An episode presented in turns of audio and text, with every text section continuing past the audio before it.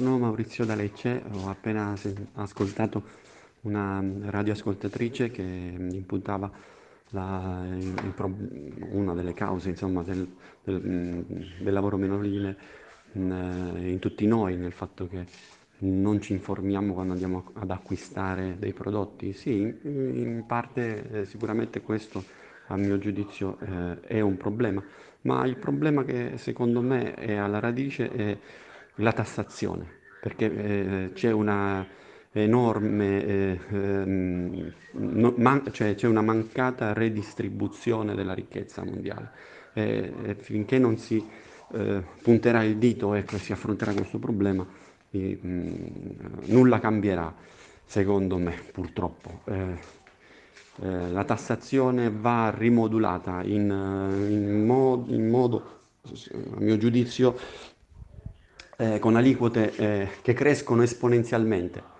Negli anni 60, fino agli anni 60 eh, gli straricchi, per così dire, tra virgolette, eh, pagavano lo, il 95% di tasse. c'è una bella canzone dei Beatles che cita questo, questo, questo fatto. Mm, eh, quindi chi guadagna tantissimo eh, può benissimo versare il 95% e io direi anche di più. E poi allo Stato, agli Stati, perché questo deve essere un problema da affrontare a livello mondiale, è inaccettabile che una persona guadagni cifre inimmaginabili. Cioè, eh, niente, questo è il mio punto di vista. Gra- spero di aver eh, espresso insomma, correttamente. Grazie, buongiorno. Ascoltando la trasmissione di Tutta la città ne parla oggi, mi viene in mente Don Milani e le sue eh, lotte, il suo impegno perché i, proprio gli emarginati, i bambini figli di famiglie emarginate, avessero più vocaboli, più parole per eh, affrancarsi. È chiaro che una famiglia povera, soprattutto culturalmente, eh, avrà figli che si rivolgeranno o verso eh, la categoria degli sfruttati o verso quella dei mh, mm, quasi criminali. E, mh, mm, l'impegno del delle società, delle famiglie, delle persone eh, più fortunate e l'impegno deve essere totale. Ma io ho molta paura che questo non avverrà perché quanto più ci saranno eh, persone affrancate, tanto meno i ricchi e i fortunati godranno dei loro privilegi. Mara da Napoli. Eh, buongiorno, sono Maria da Torino. Gli inglesi, eh, quando hanno colonizzato il Kenya, volevano i bambini piccoli a lavorare nelle loro piantagioni, perché con le loro manine erano più abili alla, nella raccolta del cotone. Quindi ogni volta che indossiamo qualcosa di cotone pensiamo da dove arriva e come ci arriva. Grazie, buona giornata e buon lavoro.